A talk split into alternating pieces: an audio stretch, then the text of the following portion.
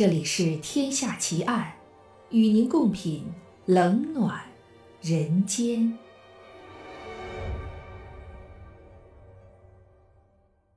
欢迎收听由喜马拉雅出品的《天下奇案》，我是暗夜无言。今天为您带来的案件是精神控制连环虐杀奇案下集。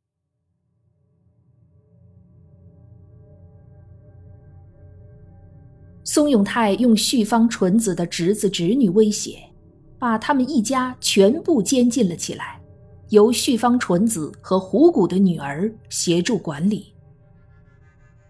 最令人难以置信的是，松永泰对旭方纯子一家进行恐怖统治后，又残忍的命令他们相互之间进行杀害。松永泰自己并不动手，而是指定谁是杀手。谁是被杀者，指定谁去杀谁。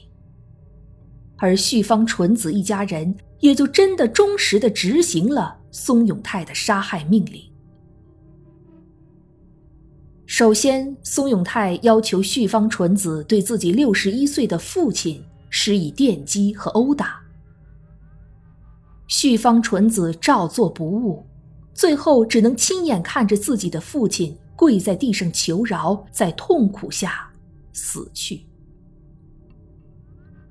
随后，旭方纯子的母亲也精神异常，经常发出不可控制的大叫声，这让松永泰十分不满。他阴狠地说道：“如果这样下去，外面会听到这种叫声的。”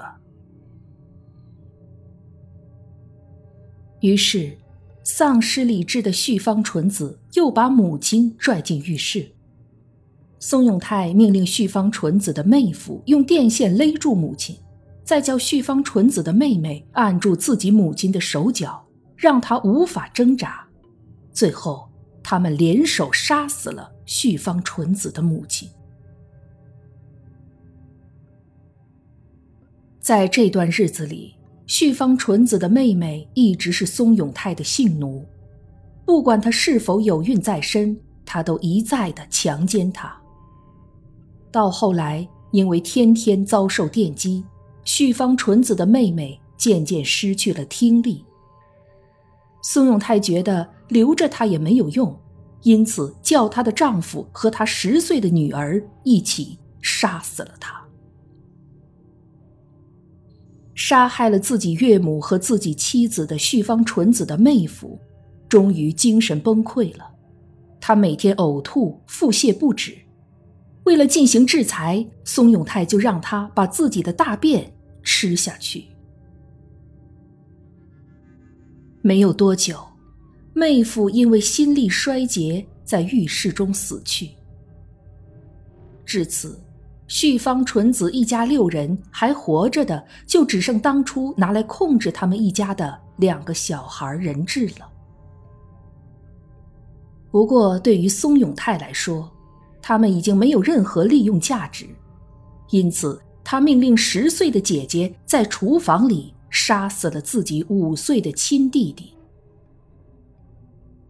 然后，松永泰又用电棍多次电击旭方纯子外甥女的脸部，对他进行惨无人道的拷打，逼着他说自己该死。就这样，在厨房杀了弟弟之后，他也躺在厨房的地板上，闭上眼睛，任由旭方纯子和虎谷的女儿用电线捆绑在他身体的两侧，将他活活电死了。就这样，旭方纯子一家六口在半年内全部遭到杀害，而他们的尸骨都像虎骨一样被捣碎后丢入海里。六个人仿佛从来没有存在过。直到二零零二年，虎骨已经十七岁的女儿好不容易从松永泰的监视中逃了出来。把他的种种变态行径告诉了警方，整起事件才得以浮出水面。根据警方表示，当他们逮捕两人时，旭方纯子犹如失去灵魂的空壳，始终保持着沉默。最后，在警方多次的问话下，他才开口说：“我想说真话了，我准备接受死刑。”相比之下，松永泰仍然保持沉默。对旭方纯子的自供。他的解释是这样的：旭芳家的成员相互之间都有仇恨，所以他们才能相互杀害，与我没有任何关系，我也没有发出过杀害的指示。也就是说，松永泰认为自己无罪。回到一开始我们对这起案件的评价上，令人百思不得其解的是。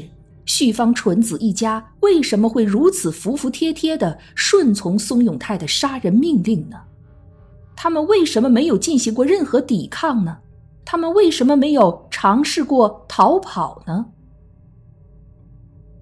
旭方纯子表示，自己很难用语言来描述当时异常的心理状态，很多事情也就没有办法清晰的勾画出来。综合各方面的情况后，或许可以说，电击的折磨给了旭方纯子很大的心理影响。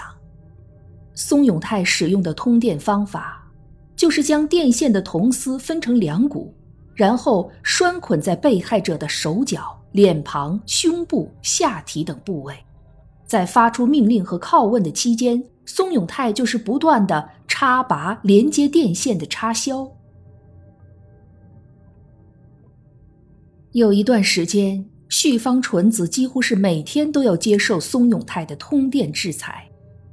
回忆起那段生活，旭方纯子说：“我那时感觉自己好像不存在了，无法判断善恶是非，只能按照松永泰个人的好恶去办事，去执行他的命令。我那时满脑子里只是想着。”如何逃避这种通电？那种持续的紧张让我恨不得把自己变成一块石头。思考力衰弱下来，什么事都不想了。后来恢复起来非常困难。这些都不仅是对通电过程的描述，也是一种对心理影响的最好注脚。在对旭方纯子一家进行监禁的时候，松永泰也是巧妙地利用通电的恐怖进行家庭成员的分化。他自我设计了一个奴隶标准，然后对不符合这个标准的人进行通电折磨。结果是，这个家庭的全体成员们都千方百计、争先恐后的讨松永泰的欢心。相互之间进行着背叛、咒骂、殴打，最终是为了躲避通电地狱而接受杀害亲人的命令。没有人想起来要依靠团结来进行抵抗。对这个事实，松永泰极力否认。他说：“我不是要对他们进行虐待，我要建立一个父亲的权威。”要建立一种共同生活的秩序，从事的是一种秩序型通电教育。主犯松永泰、共犯旭方纯子案发后，被福冈地方裁判所在一审中判处死刑。二零零七年九月二十六日，因考量到旭方纯子长期受到暴力虐待胁迫，身体和精神。都存在很大的异常，二审改判为终身监禁。作为唯一幸存者的虎谷的女儿，在社会各界的帮助下，开始了新的生活。在夜校学习后，女孩取得了高中毕业证，空闲时间兼职做护工，也开始正常社交，过属于他这个年龄正常人的生活。但是，他仍然需要很长一段时间才能真正摆脱那段将近十年的噩梦记忆。松永泰的罪行残暴骇人，以至于大多数日本媒体当年并不愿意报道细节，害怕制造民众恐慌，只是在新闻里表示，该起案件被检察官认为是刑事案件历史上没有可比性的一次。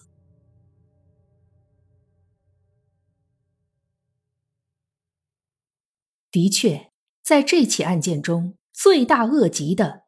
当然是主犯松永泰，但旭方纯子同时身为罪犯和受害者，他已经不仅仅是患上了严重的斯德哥尔摩综合症，他更像是完全失去了自我意识，成为一个行尸走肉一样的奴隶。在他和松永泰一起生活、一起犯罪的这些年中，他虽然长期遭受虐待，但却并未被限制人身自由。他甚至每周都要独自一个人去一次超市进行大采购，但他却从未想过报警或者逃走。看看对于毁了他的一生、杀掉他所有家人的松永泰，旭方纯子是如何评价的？我对他虽然有怒气，但是没有憎恨。我也说不清楚为什么会是这样。现在，现在我看见他，就感觉他很可怜。宋勇是一个疑心非常重的人，我也不明白他为什么要下令把我的家庭成员全部杀害。他心里怎么想的，恐怕谁也不会知道了。可是我真的想让他把这一切告诉我。我还是希望他最终能够恢复对人类的信任。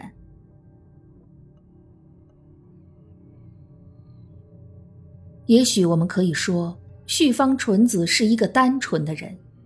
她在和松永泰在一起之前，还是一个没谈过恋爱、没接过吻的处女，出身富裕的家庭，受过良好的教育，有着一份幼儿园教师的工作，不谙世事，温和胆小。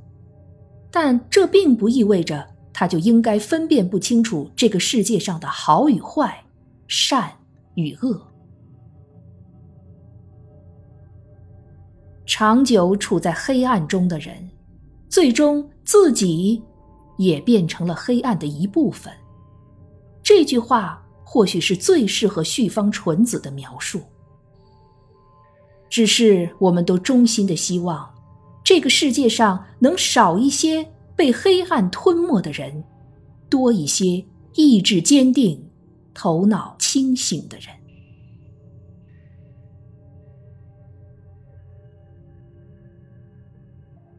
这一集的节目到这儿就结束了。如果你喜欢我的节目，请关注我或订阅我的专辑，谢谢。我是暗夜无言，让我们下一集再见。